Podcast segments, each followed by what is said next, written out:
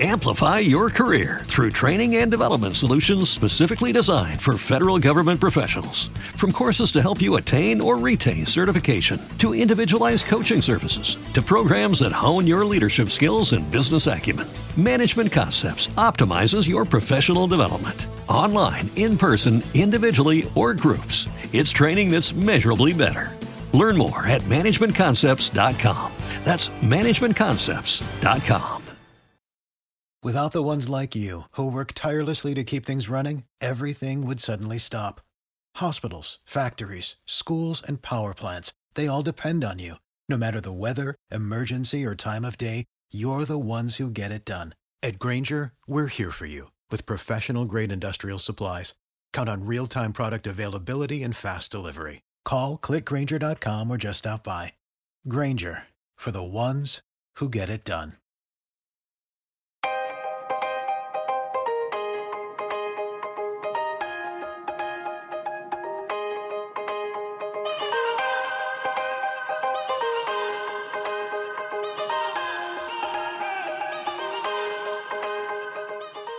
Welcome to the Maximus Podcast with your hosts, Bobby Maximus and Joe Cebula. We are sponsored by Lalo Tactical, www.lalo.com, and Meat Locker, www.meatlocker.com. If you want the best shoes, go to Lalo. For the best steak, go to Meat Locker. Today, Joe Cebula and I are going to do our very first question and answer session on the podcast. And Joe, we talked about this before. Yep. We're going to do kind of a special format. The questions are going to get read and we're going to kind of go back and forth on questions, but you're going to get 2 minutes to answer. I'm going to get 2 minutes to answer, and then we're going to move on to the next one. Fair enough. And I have not had access to these questions before this. So this will be fun. Kind of off the cuff. No, they were sent to my Instagram. So these are going to be right off the top of your head. Yeah. All right, Joe, so let's get right into it, because I think this is going to be interesting and could go on a long time. But question number one for you: how do I get a workout partner to have the same drive as me to achieve what I want to? And your 2 minutes starts now. Yeah, that is a tough question, because it's one thing to motivate yourself, right? And say, hey, I want to do this for me. But trying to find somebody who will also hold you to that can be quite a bit of a challenge. And I think really you just have to look at who you already hang around and who you kind of trust in that role. You know, if you're at the beginning of a fitness journey, it's one thing too, where you might be able to convince someone to join at that point, right? So there's two of you kind of starting together. If you already have a friend who's, you know, super fit, that might be a good person to tap into as well. And I think it comes a lot to the nature of the relationship that you have. I think a big thing that everybody needs to do is encourage one another. So once you're in the gym working out, I mean, maybe your friend knows what they're doing, maybe they don't, but you want to be encouraging regardless, so that it's a positive experience, right? It's one thing to come into the gym and just kind of go through the motions, and that's probably going to fade out over time. But I really think if you're in there kind of patting each other on the back, giving your partner a high five, saying, hey, way to hustle, you know, and even just telling them, hey, I appreciate the way that you pushed me on that, you know. And then the other thing is if you have like Instagram influencers that you follow that post workout videos, is like, watch those together and try to emulate some of the energy that the people you admire bring to their workouts. So I think those are all some good ideas, again, right off the top of my head. I like it. I am going to address this question from a much more pessimistic point of view. Fair enough. You know, I don't think, how do I word this? If somebody doesn't want it, you can't make them want it. I firmly believe that. One of the things that I always tell people when I teach them or coach them is, I can't want this more than you do. Mm-hmm. I mean, I can't. Joe, you made an incredible transformation, and I can try to take credit for it. And believe me, I have, with men's health on my Instagram. I mean, that somehow I gave you some knowledge or inspired you, but the reality is 99% of that success came from you. You had to want it. There was nothing I can do if motivation doesn't come from within you. Right. And so my kind of thing, and you made a very good point with the Instagram influencer, find another workout partner or another source of inspiration. Yeah. Well, and I think no matter who you choose, like if you're trying to bring your good buddy Bob into the workout with you and he's not he's not doing it, you've got to be able and willing to cut him off. Well, that's the thing. And you've got to look after yourself first. A lot of people think that's being selfish, but pay yourself first. You can't be getting dragged down by other people. And so when it comes to my workout, it's sacred. If I can't find somebody who inspires me or forces me to be better, I move on. You know, that's 100% true with me too. I would rather work out alone than with somebody who's just slowing me down. Well, that's exactly it. And we've grown close over the years. And the reason we've grown close is because you inspire me. You make me better. So I want to spend my time with you. Right. I'm not going to spend my time with somebody that doesn't. So maybe it's a little pessimistic, but move on and find somebody else, find somebody that pushes you, or find an environment that pushes you. Right. That's big too. Cause I've seen a lot of folks who'll kind of fall into sort of a lame gym scene and then kind of fall off. And it's like, well, go find a gym that you fit in better. You know, if you don't like the music being played, there's other gyms. Like, don't be afraid to shop around. You don't owe loyalty to a particular coach. I mean, loyalty to yourself. And our 2 minutes are up. All right.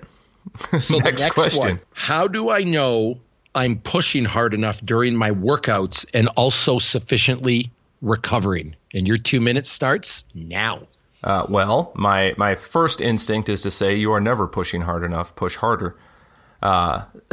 Secondly, it's going to be, you need to be going as hard as you can, and you really don't know what that is until you start tracking and start finding out. So if you're going to be doing a particular workout, you need to write down what the results are. You need to track. And the next time that workout comes up, you need to perform better. Like, that's just it. I can't tell you, Bobby, the number of workouts I've done, even just out of your book, where it says, you have to row 150 meters in 30 seconds. And I wasn't sure if I could. So I tried as best I could on that first round. And then it's, maybe doing a can't versus won't where you're adding a meter. Like, maybe I started at 140. I don't even remember. But I know now what I'm capable of. And that's only because I was tracking it all along. You know, one of my favorite examples is the Holy Trinity, right? 30 minutes, pull-ups, push-ups, and dips. And people say, well, how many do you do? You do until you can't. And then how do you keep getting fitter? Because next time you do more. So if I got 150 reps this time around, I've got to get 151 the next time around. And so I don't know that I've ever found like my limit, but I know that I'm always going one step further than I did last time. And the further down that path I go, I guess the closer I'll get to that limit. So how do you know if you're training hard? Because you're doing better than you did the last time. I think that's that. As far as recovery, you need to know going into the workout, like you kind of want to go into the workout. If you're just dragging your feet and you just don't even want to live, my phrase is just wanting to punch the world in the throat, like probably need a little bit more recovery. And there's some really interesting ways you can test recovery. Everything from just clenching a fist as hard as you can and just seeing how strong it feels. Because if you can't make a tight fist, you're probably a little bit overdone. And the other one I've done, and I think I talked to you about this, Bobby, was heart rate variability tracking. And an even easier version of that is just checking your pulse in the morning and just kind of seeing where your resting heart rate is at. So there are some tricks that you can do there as well. I like it. Your 2 minutes are done. I like this 2 minute format. I got to say, it's kind of rapid fire. Yeah, but you like cutting me off too. I do enjoy cutting you off. Mm-hmm. All right. In terms of, for my answer for that, in terms of how do you know if you're pushing hard enough, I want to touch on something you spoke about already. Just go harder every single workout. It's almost impossible to know your limit. And it's funny. If I was to ask you, Joe, if you could run a mile in 5 minutes right now, your answer might be, I don't know. Right. If I asked you if you could do it for $1 million, I bet you'd figure it out and could do a mile. Yeah. Knowing your level of fitness, you could do a mile in 5 minutes. Yep. You could figure out a way to do it for sure. The example I've used that's really harsh is, what if there was a gun to your kid's head? What would you do then?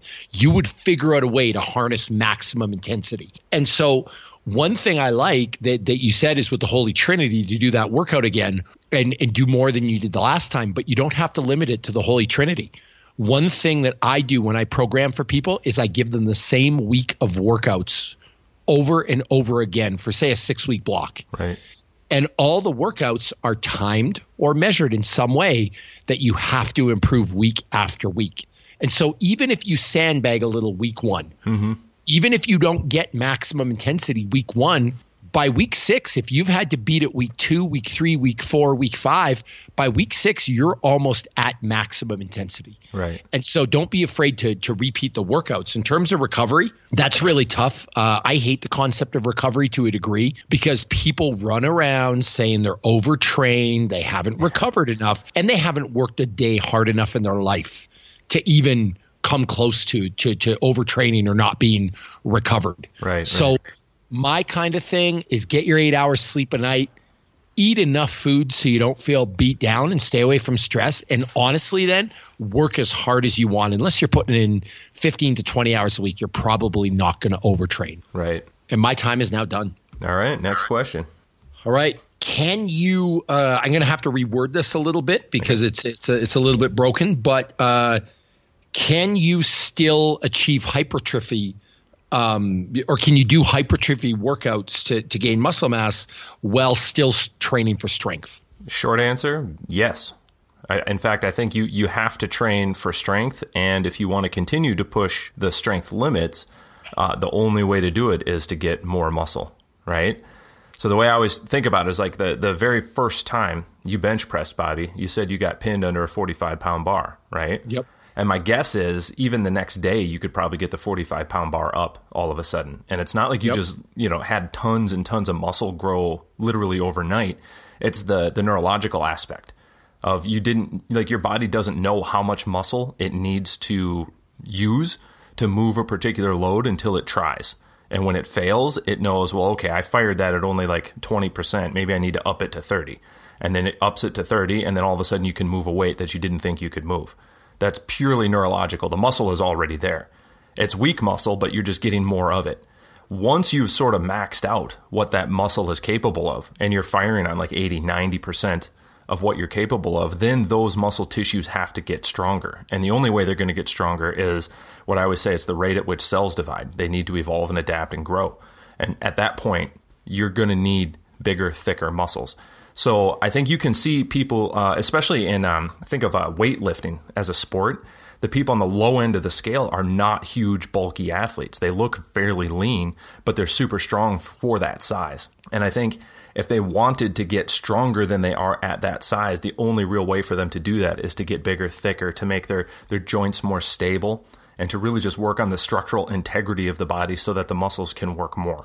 Does that kind of make sense? I kind of feel like I'm rambling a little bit. No, completely. What I would add to that though, and I'll start my time now. Mm-hmm. What I would add to that is there's two basic ways to get stronger, right? There's the neurological path, and your muscle knows how to lift something. And the more you do a movement, I think what you're trying to say is the better it gets at it. Right. Yes. Exactly. So you learn basically the first time you bench press, if you don't know how to do it, the weight feels really heavy. As you get better with technique, it feels lighter and lighter and lighter. So neurologically you get stronger, but that only goes so far. Right. So maybe you can work up to a bodyweight bench press, maybe a double bodyweight bench press, but eventually you can't make any more neurological gains. Right. I don't know what the best deadlift of all time is. Maybe you know. Is it 5 times body weight? Is it 5.1 times body weight? But nobody's doing a 10 times body weight deadlift. Right. Yeah.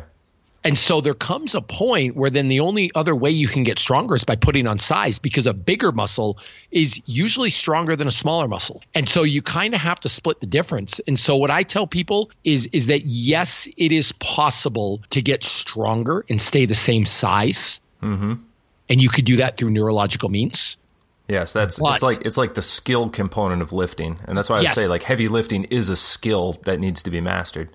But being bigger will always get you stronger. I mean, if you're 300 pounds, you can deadlift a lot of weight just because you're 300 pounds. Right.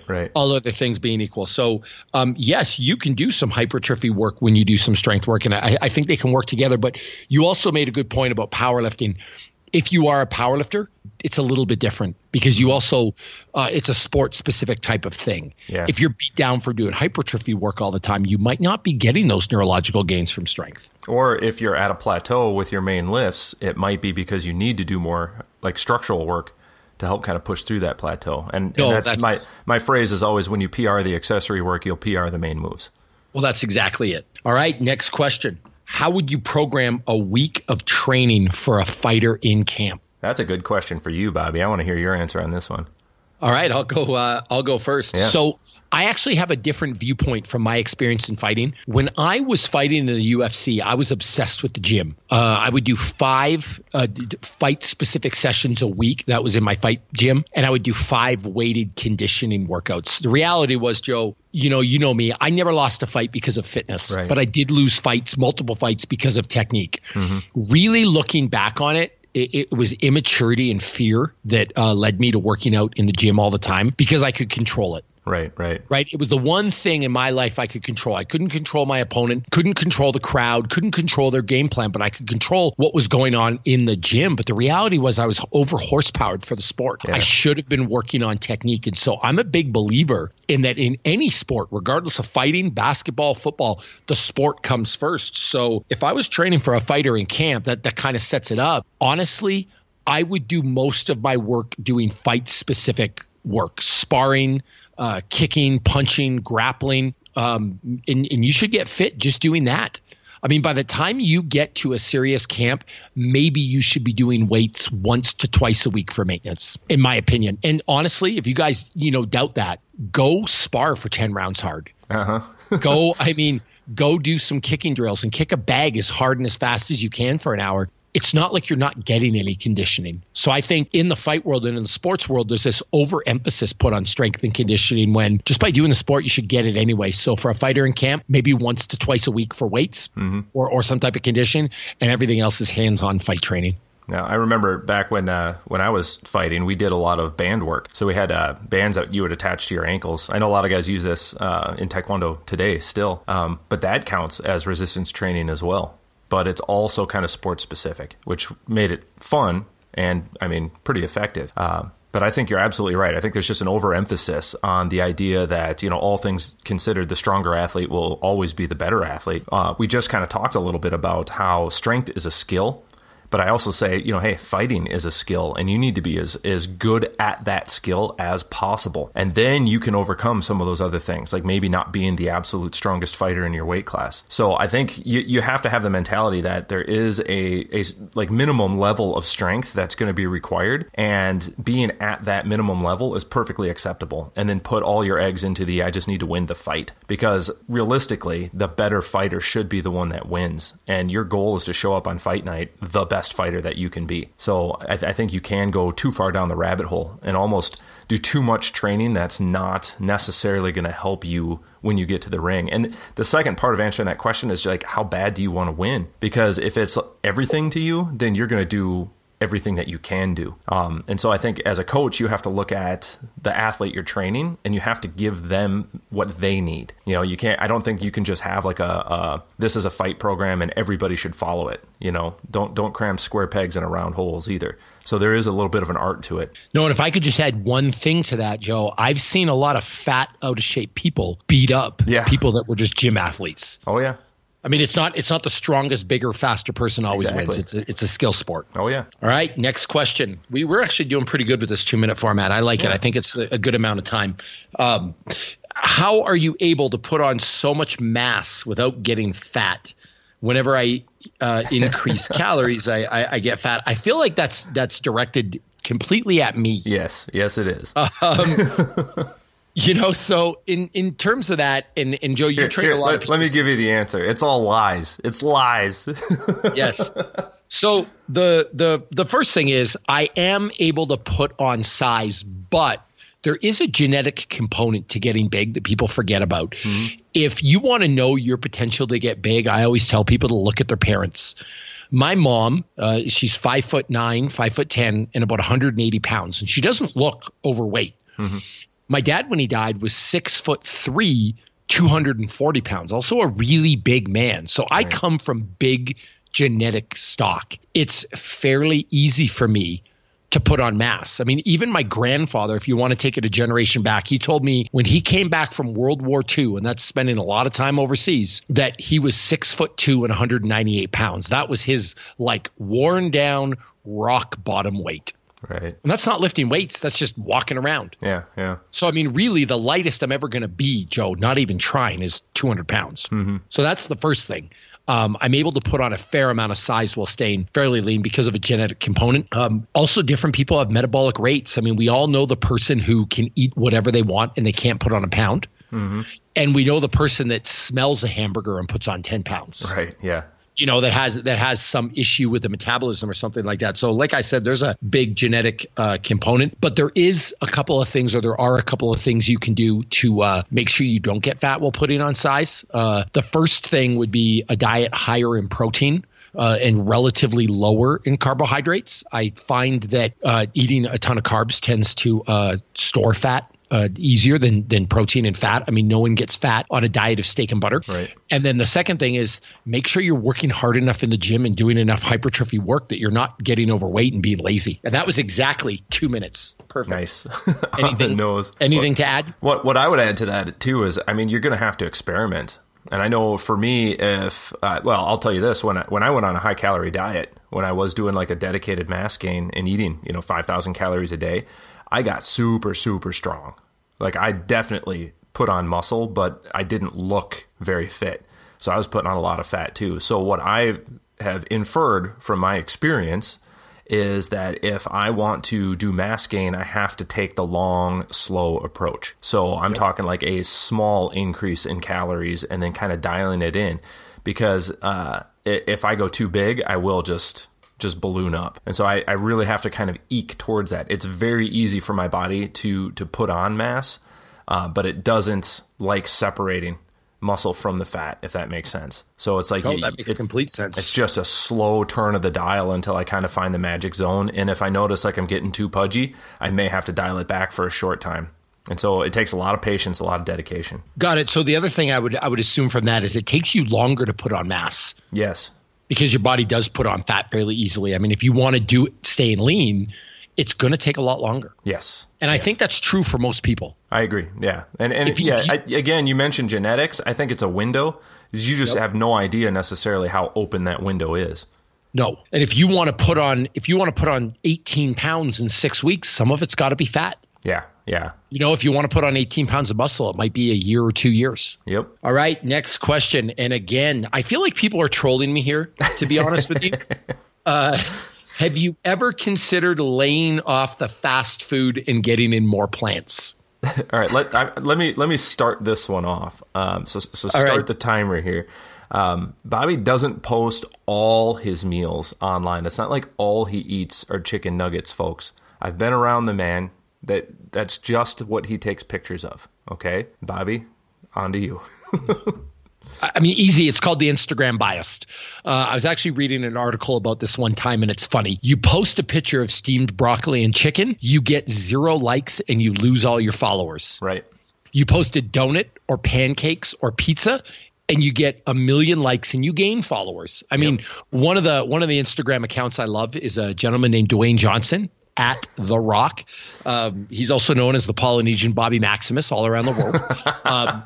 But with The Rock, I mean, when he posts his epic cheat meals, it's chocolate chip pancakes and pizza and like delicious stuff. Yeah, yeah. His sushi posts are amazing too. Exactly. He's not posting some food that nobody wants to eat. And so it doesn't do anything for me. I mean, I just had a bowl of raspberries before this podcast and some walnuts. I'm not posting that. Nobody wants to see it. So I would say don't just judge what you see on Instagram. I post probably one food picture every 2 or 3 days. Like, do you really think that's all I eat?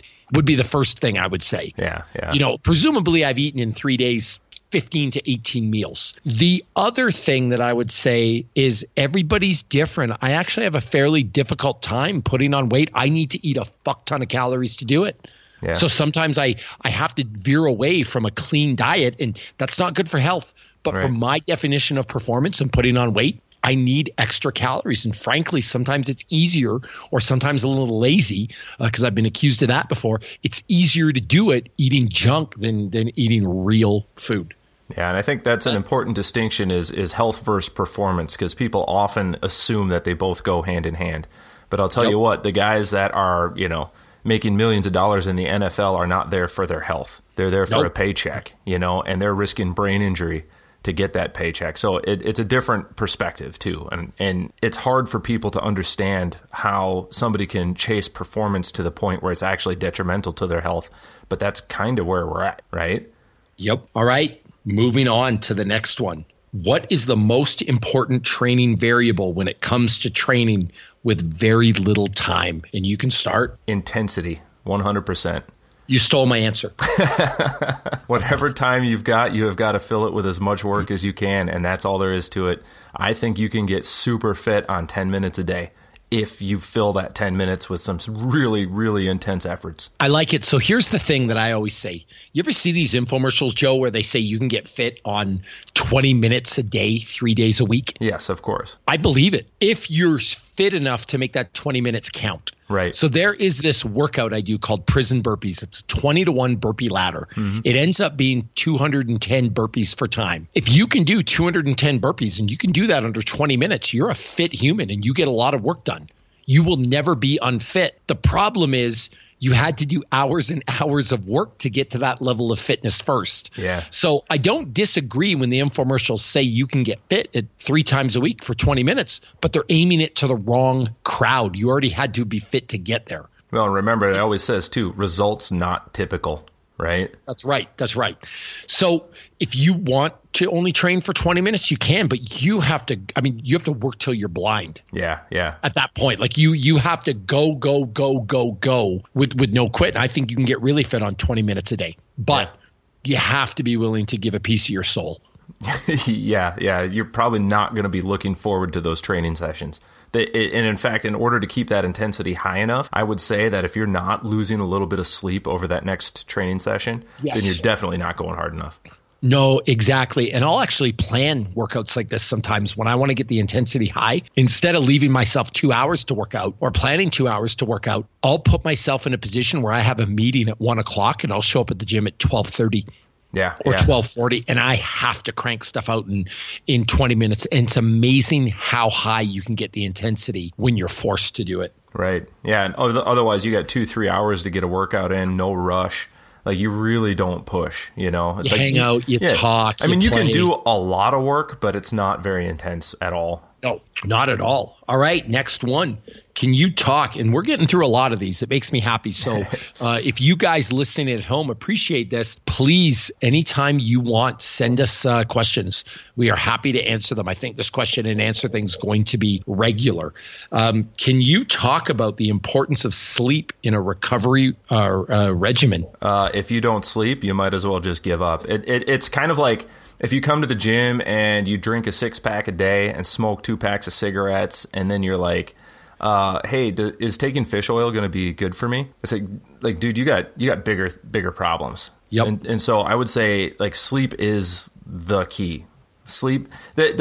Honestly, this is what I tell people, and I can't really back this up, but this seems to make sense. Is when you're awake, your body is kind of constantly breaking down, and it's when you're asleep that your body rebuilds.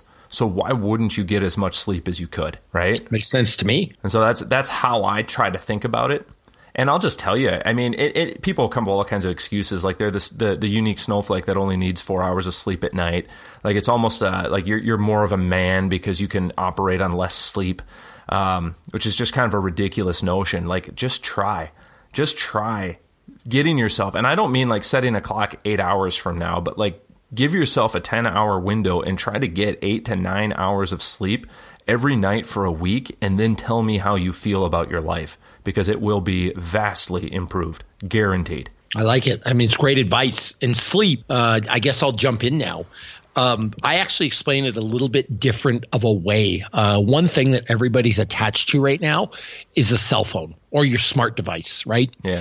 How well does that device work if you don't plug it in at night? Like if you leave the house in the morning and you're only on a 10 or 20% charge, you can't use it. You limit how much you text message. You can't use your maps function. You can't check your email because the battery will burn out and get to zero and it'll shut off. If you leave the house, on the other hand, and your phone's at 100% charge, you can use that thing all day. You can listen to music. You can play on your email. You can check your social media, and you don't have to restrict your usage. And so what I always tell people is your body is the cell phone and your bed is the charger. There you go. and you got to leave at a full charge, and it will allow you to get more done. And this 4 hour sleep thing, like a badge of honor, yes, you can survive on 4 hours sleep. You can cope on 4 hours sleep.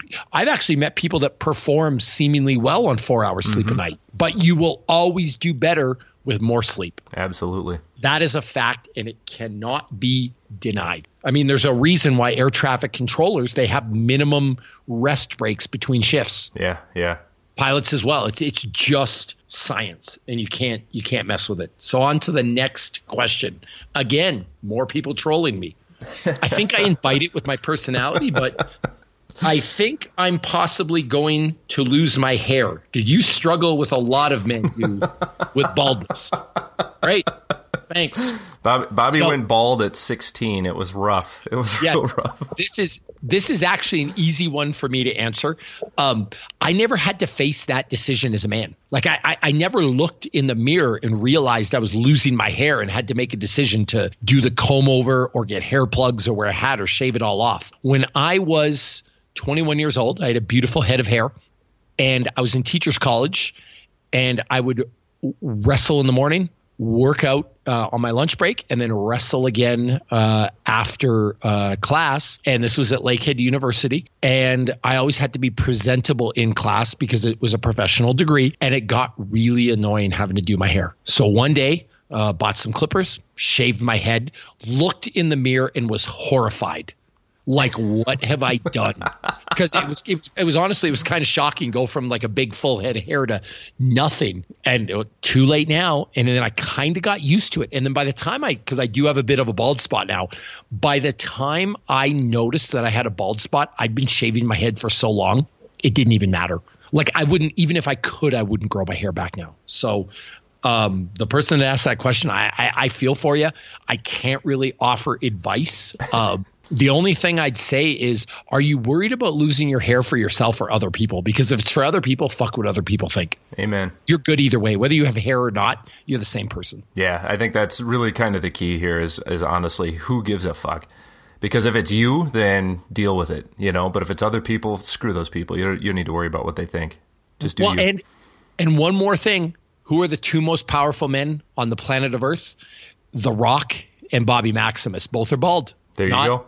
Not bad company to be in. Yep. And Joe, you're kind of going bald too, and I'll throw you in that. Last time I checked your Instagram, you're looking pretty damn ripped. So there might be something to this whole bald thing. Yeah, I think, maybe there is. You got it. Next question. How do you get your partner into fitness? Ooh, this is like getting them into a religion, right? Yep. Well, honestly, you got to lead by example. And, you know, if you're having fun, then the people around you kind of want on that bandwagon. You know what I mean? So like, I think for my wife, God bless her, I went through this major transformation while she was going through a different kind of transformation called having two kids. And so her body has just taken a beating with all of that. So she knows like physically how good I feel, right? And she's seen me transform into, you know, a fitter, better looking man. And so I know that like she wants that. And I don't have to twist her arm to get her to the gym. She wants to go because she knows that will get her to that point as well. And so I think that's sort of the way. If you just grab somebody and you're like, hey, you should go work out, they're going to be like, why? What's wrong with me? You think I'm out of shape? You think I'm fat? You think I'm ugly? You know, all that negative self-talk is going to pop up in their head. So I would just avoid that altogether and just focus on you and being the best version of you that you can be and letting your example inspire other people. I like that. I've seen it go the other way too, though, Joe. I mean, you said something about how if you look like you're having fun and other people want a piece of that, I've seen it go the other way where people get jealous.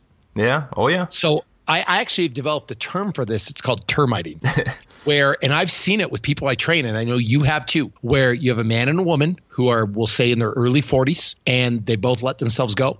And one person decides they're going to start getting fit.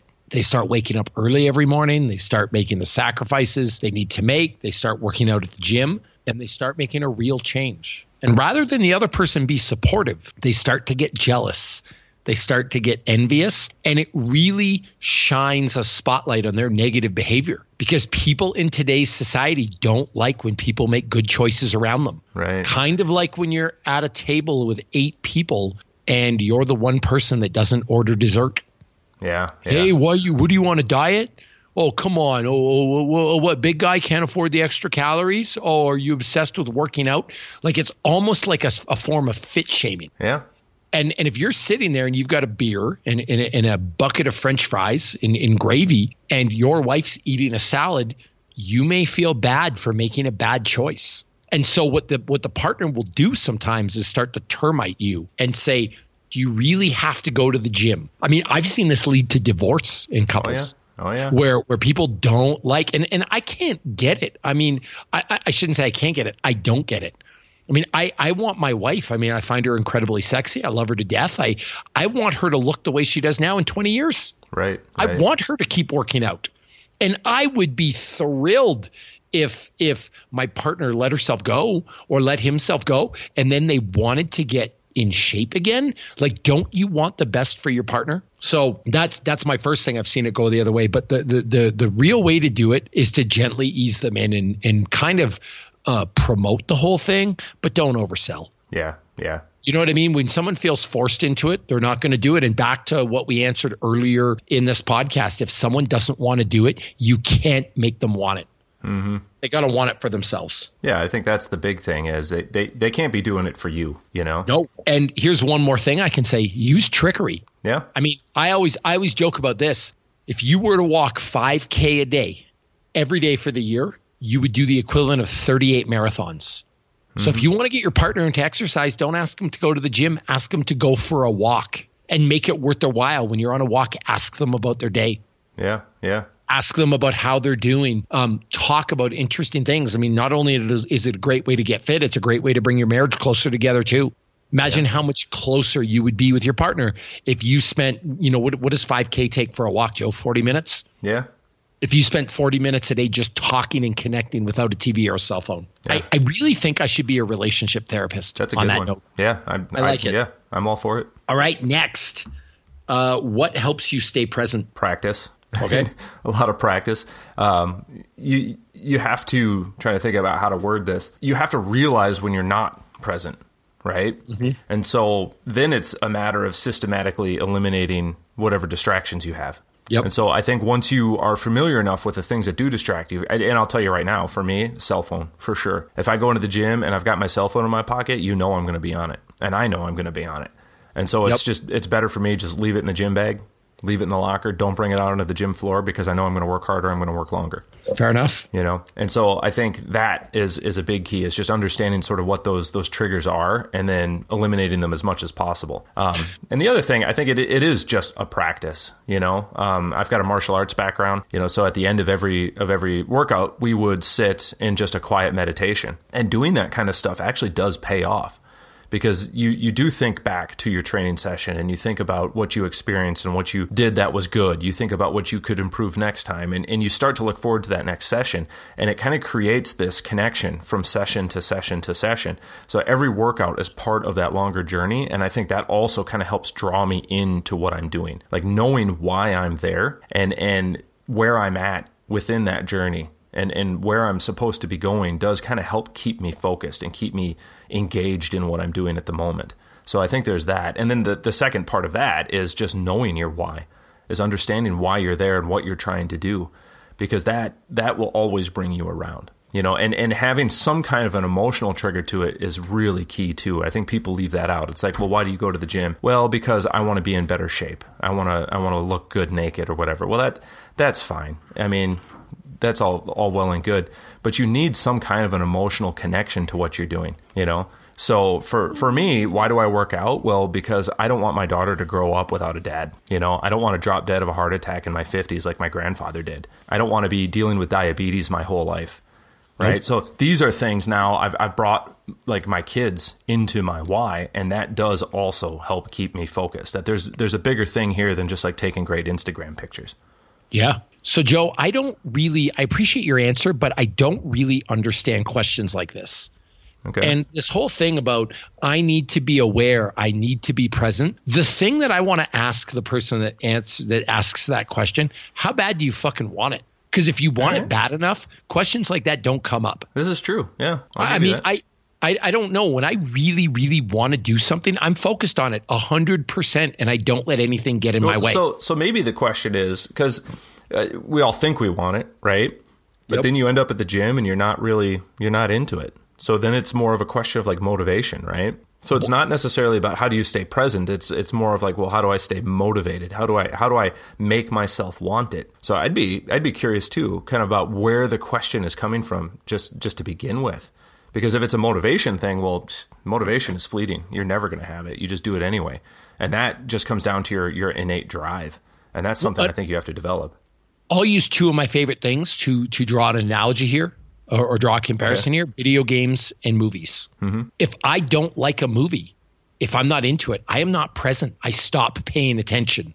Yeah. I fall asleep on the couch. I check out. Same thing with a video game. I'll turn it off. On the other hand, I have played video games that the house could be burning down around me, and I would have no idea because I am so engaged. Yeah, yeah. So I would say if you're starting to ask yourself things like, how do you stay present? You just don't want it that bad enough, or you don't like it that much. Or like I said, maybe you haven't really identified your reason for being there. Or at least a reason that's compelling enough to keep you there. And by the way, that's okay. Yeah. I mean, the big myth is that I expect everyone to work out. That's not true. If it's not for you, it's not for you. Mm-hmm. I'm fine with that. I just don't want to hear about all of your misery because you're not fit, because you've chosen not to train. Right. If you don't want to train and you can own it, I'm all for it. Sure. Next question. What are your thoughts on building strength technique on ollie lifts before starting the Maximus Body? And I'd like to take that one, actually. Yeah, have at it.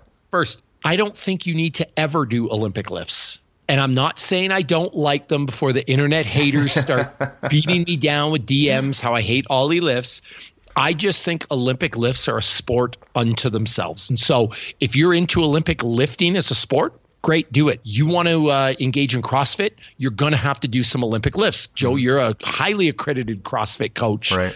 Last time I checked, cleans and snatches are part of the whole CrossFit regime. Yep. Great. But if you're just trying to look good naked or be a better dad or be better at work or be fit, you don't necessarily have to do them. So I would close this question off by saying, what are your goals? If your goals are to do general fitness type stuff, jump right into the Maximus Body and do the program. Yeah. If your goal is to do CrossFit or be an Olympic lifter, then you got to do them. Yeah, I agree with that. And having been through the Maximus Body program, they're not required by any means. No, you don't have to do them. And like I said, you don't have to be, you're not as a bigger picture type topic. Being fit, you're not held back by any form of equipment, to tell you the truth. Right. If your goal is just to be generally fit, you can get fit with a floor. Yeah, absolutely. Yeah, that's it. Burpees, push-ups, squats, lunges, you don't need much. Right. And I would say, too, let's say you're coming from a CrossFit background and you just really enjoy doing the Olympic lifts. Well, nobody says that you can't.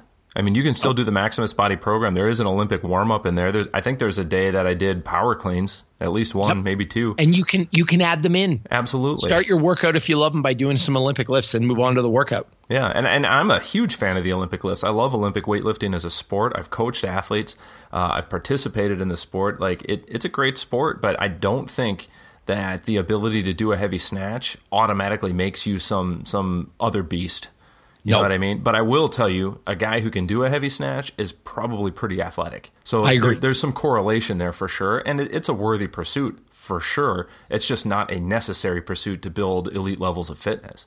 And I don't think anything is necessary to build an elite level of fitness. And just Joe, the drive to do it. I'm going to cut this off because I have just read maybe my favorite question of all time. Oh, boy. Here we go. We're going to take longer than 2 minutes if we have to. Okay. So I'm introducing a new rule because the question is that good. All right. The top 5 movies a man gets a pass to cry at. Oh. So whoever asked that question, you win the question game. All right. So some people probably don't know this about me, but I have a degree in film studies. So now I have to rack my brain. Oh, well, I don't know, Bobby. What do you think? I'm thinking... Okay, number 1, The Karate Kid. Yeah, okay, good. The story of Daniel overcoming bullies and facing his personal demons, along with, I mean, when you start getting into Karate Kid 2 and 3, his tumultuous relationship with Mr. Miyagi and his numerous romantic failures. I mean, it really is an inspirational movie. It is. It is. And when you see him at the end of Karate Kid 1 and he's hurt and he overcomes adversity, might bring a tear to somebody's eye. It did for me. It was very formative in my childhood. Number 2, Gladiator. Oh, yeah. Yeah, without a doubt. That is one of those movies. And I'll throw Braveheart in there, too, because they're kind of – I feel like they're the same movie. Yeah. Just one is set in Rome, one's set in Scotland. Yeah, yeah. Like, I feel it's the story – I mean, when the hero dies in that, it's hard not to tear up. Yeah, yeah. Personally, I find that. Yeah, I agree with that. I would throw Tombstone in there. Yes, yes. You know – it's a pretty hard movie, but, you know, in the Wild West, Wyatt Earp and Doc Holliday, but they do such a good job, I think, of the touching relationship between Doc Holliday and Wyatt Earp. Yeah, yeah. And just the tragic nature of Doc Holliday. Like, yes. Great film. Great one. I really think you can have a tear in that one. And, you know, there's got to be some other ones. I'm trying to think of some other movies. I'm going to throw one out here. This is if you haven't seen this film, I highly, highly, highly recommend it. It's called Seven Samurai. It's an old, like, 1953 Japanese. It inspired The Magnificent Seven. But Seven Samurai is a film where if you're a man, everybody, I don't care whether you're a man or not, should watch this movie.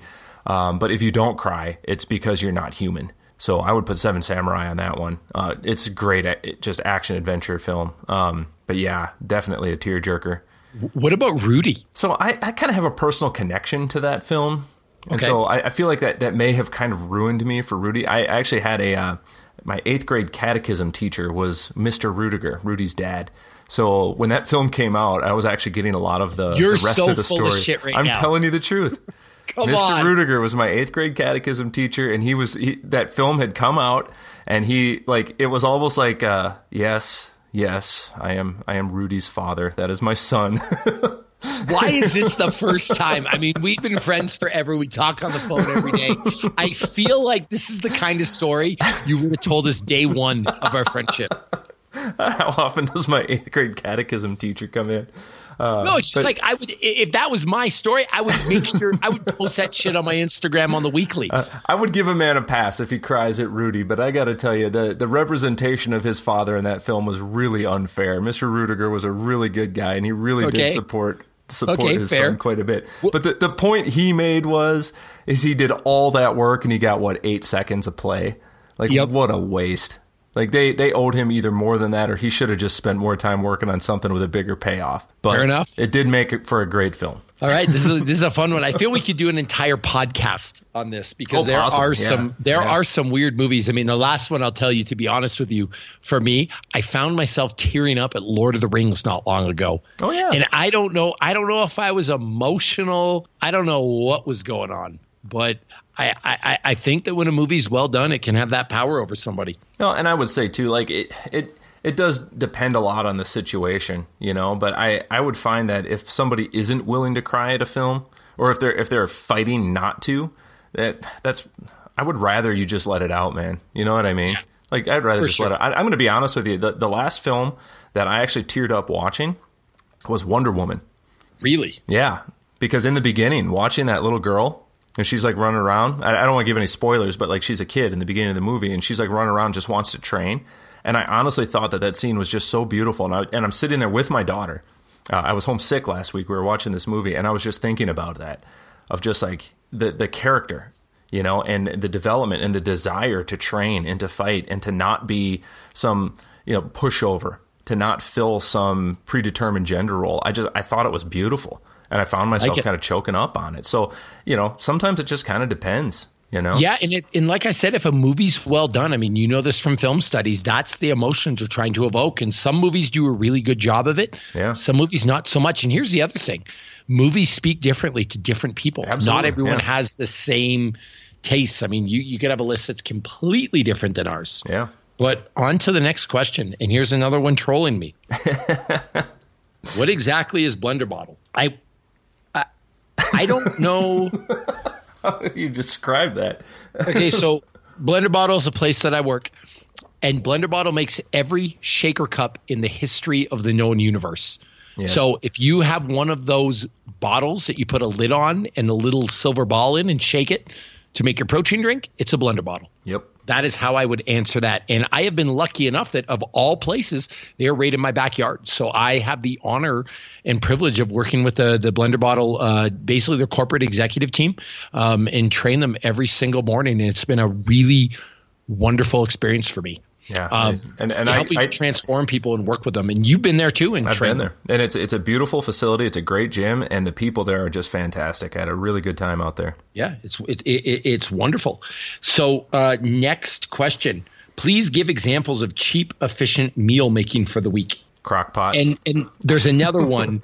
What is the most cost effective meal program if you're on a budget? And you just stole my answer again. Yeah. Just Crockpot. Yep, just easy. Meat, veggies, let it cook.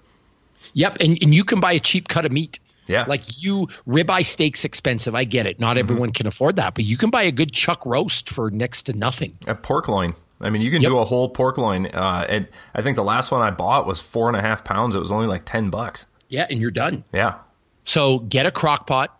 Throw a piece of meat in, go get a cheap cut of meat, carrots, potatoes, and the longer you cook it, generally, the more tender it gets, and away you go. Yeah, there you go. And yeah, put it on the lowest setting for the longest amount of time, and you got enough food for a week. Easy. All right, next question. And I'm going to take this one because I have the greatest answer in the world for this. All right, let's hear it. And I'm stealing it from one of my lifelong heroes, Hulk Hogan. All right.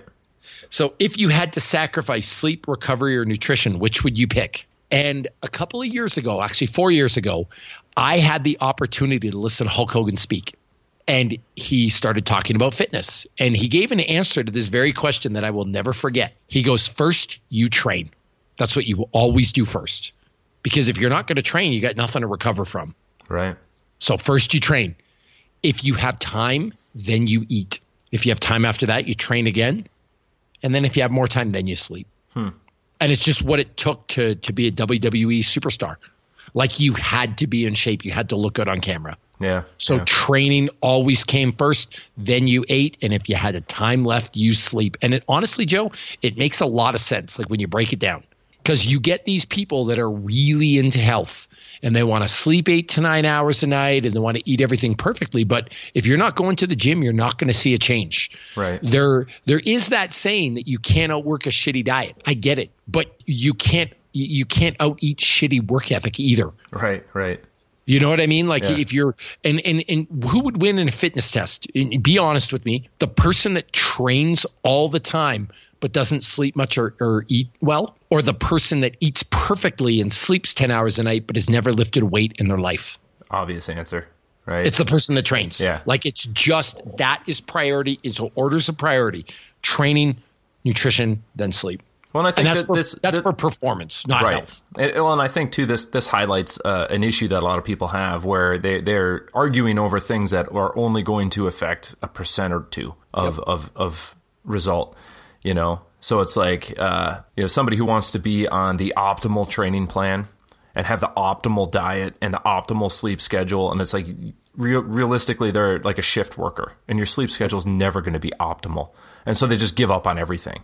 It's like, well, it can't be optimal. I can't have it at all. And that's that all or nothing thinking, I think, is what sinks people more often than anything. Yep. And so just understanding that, like, all you got to do is just work really hard and just do the best you can with what you got at the moment. And you're going to get somewhere. And it may not be exactly where you want to go, but it's going to be a heck of a lot closer than where you're at by doing nothing. Yep. I agree. All right. We have time for, I'm going to say maybe two more questions. All right. Let's get them. So the first one is actually not a question, it's a shout out. And I am always happy to shout out to children. And this one is from Apple Valley, Minnesota. Oh, I feel like that's close to where you are. That actually is. But I've been listening with my 11-day-old son, Crosby. Hey, can you get a shout out? Hell yes. And let me tell you, Crosby, if you are only 11 days old and you are listening to this already, you are going to grow up to be a beast of a human being. A unit. He's going to be huge. A unit. Yeah. Yep. Start training him now. So happy to do that. And we'll end this with a really good one. All right. And I feel like this is for me again. what is the most patties you've ever had on a hamburger? Oh, 12. Back in the day, In-N-Out Burger used to do it. Now you can only get a 4x4. In-N-Out used to allow you to order as many patties and cheese slices as you wanted on a burger. And I guess from reading on the internet, it got pretty absurd. Like people would say, give me 100 by 100. Mm-hmm. So they shut that shit down before I had a chance to really like get a good Instagram post. Yeah. See, they saw you coming down the street and they were like, no, we got to end that now. Quick. Okay. And one more, because I do need to address the haters, Joe. Okay. Let's do it. What do you do when one of your superiors hates you because he envies you? Flaunt it. I love you, Joe. Stick it to him. Just be as successful as humanly possible and make that man just filled, or that woman, filled with rage and jealousy. Yes. I mean, the best way I think you can stick it to your haters is by being successful. Amen. I can't think of something. And I will tell you, I love, and it might be petty, but I love proving people wrong. Mm-hmm. And I love it when people tell me I can't do something and I can, or they're jealous of me simply because of my success. And I just keep getting more successful. Yeah. Yeah. Yeah. I mean, I don't like hurting people's feelings. I don't like sticking it to people unnecessarily, but that is one area. Become as successful as possible and don't worry about their feelings, frankly. Yeah. Well, let's say they're your superior, they're your boss or whatever. Like it's got to get to a level where it's just absurd. And they're going to have to realize that they're being absurd too. Yep. So I wouldn't even worry about like repercussions. It's like, it's just, yeah, just do you. You know, and I actually wrote somebody a message the other day about this very topic. Not really in terms of a person being jealous of you, but there was someone on Instagram who was taking some abuse from some people. And I just wrote back, like, why do you care what other people think? The top 10 words that will ruin you are what will other people think and what will other people say. Can't control what your superior is going to think about you. No. You can't control what other people around the world are going to think about you. So do you. Get as successful as possible. Enjoy it for the right reasons. And if they happen to hate you along the way, I mean, there's the old saying, until you have haters, you ain't successful. Yeah, and I'd say too, just don't change your behavior because what other people might think. Right? Exactly. So, you know, become their superior and then stick it to them. Yeah. Yeah. I like that. All right. So that is it for our question and answer. I feel that went really well. Yeah. You guys, listen, if you want to start asking questions, we are happy to answer. And if this goes over well, we'd love to keep doing it. So go to Joe Cebula's Instagram at JOE_Cebula, CEBULA. I'm always scared I'm going to get that wrong, but I think I always get it right. I will correct you when you screw it up. Don't worry. Thank you. So go send him some DMs and some questions. I'm at Bobby Maximus. You can always DM me there and ask some questions and watch for both our stories because we will, from time to time, put up requests for questions. And on that note, we are done. So we would like to thank our sponsors again, Lalo Tactical. If you want the best workout shoes on the planet, go get yourself a pair of Maximus shoes. You want the best boots you'll ever get, go here as well, www.lalo.com. Use the code Maximus20 if you want 20% off, a gift from us to you. And then if you want the best steak, if you follow Joe and I on Instagram, you know it's our steak of choice. We do eat it all the time. We love it. Go to meatlocker.com and use the code Maximus for 15% off from them. And they have a lot of great stuff. So thank you to our sponsors. And thank you guys for listening.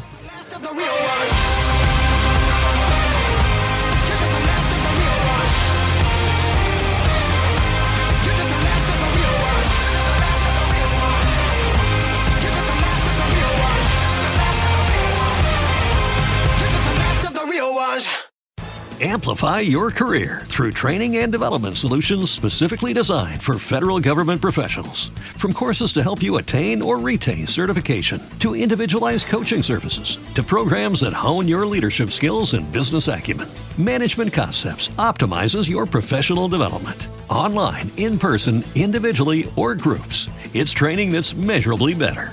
Learn more at managementconcepts.com. That's managementconcepts.com.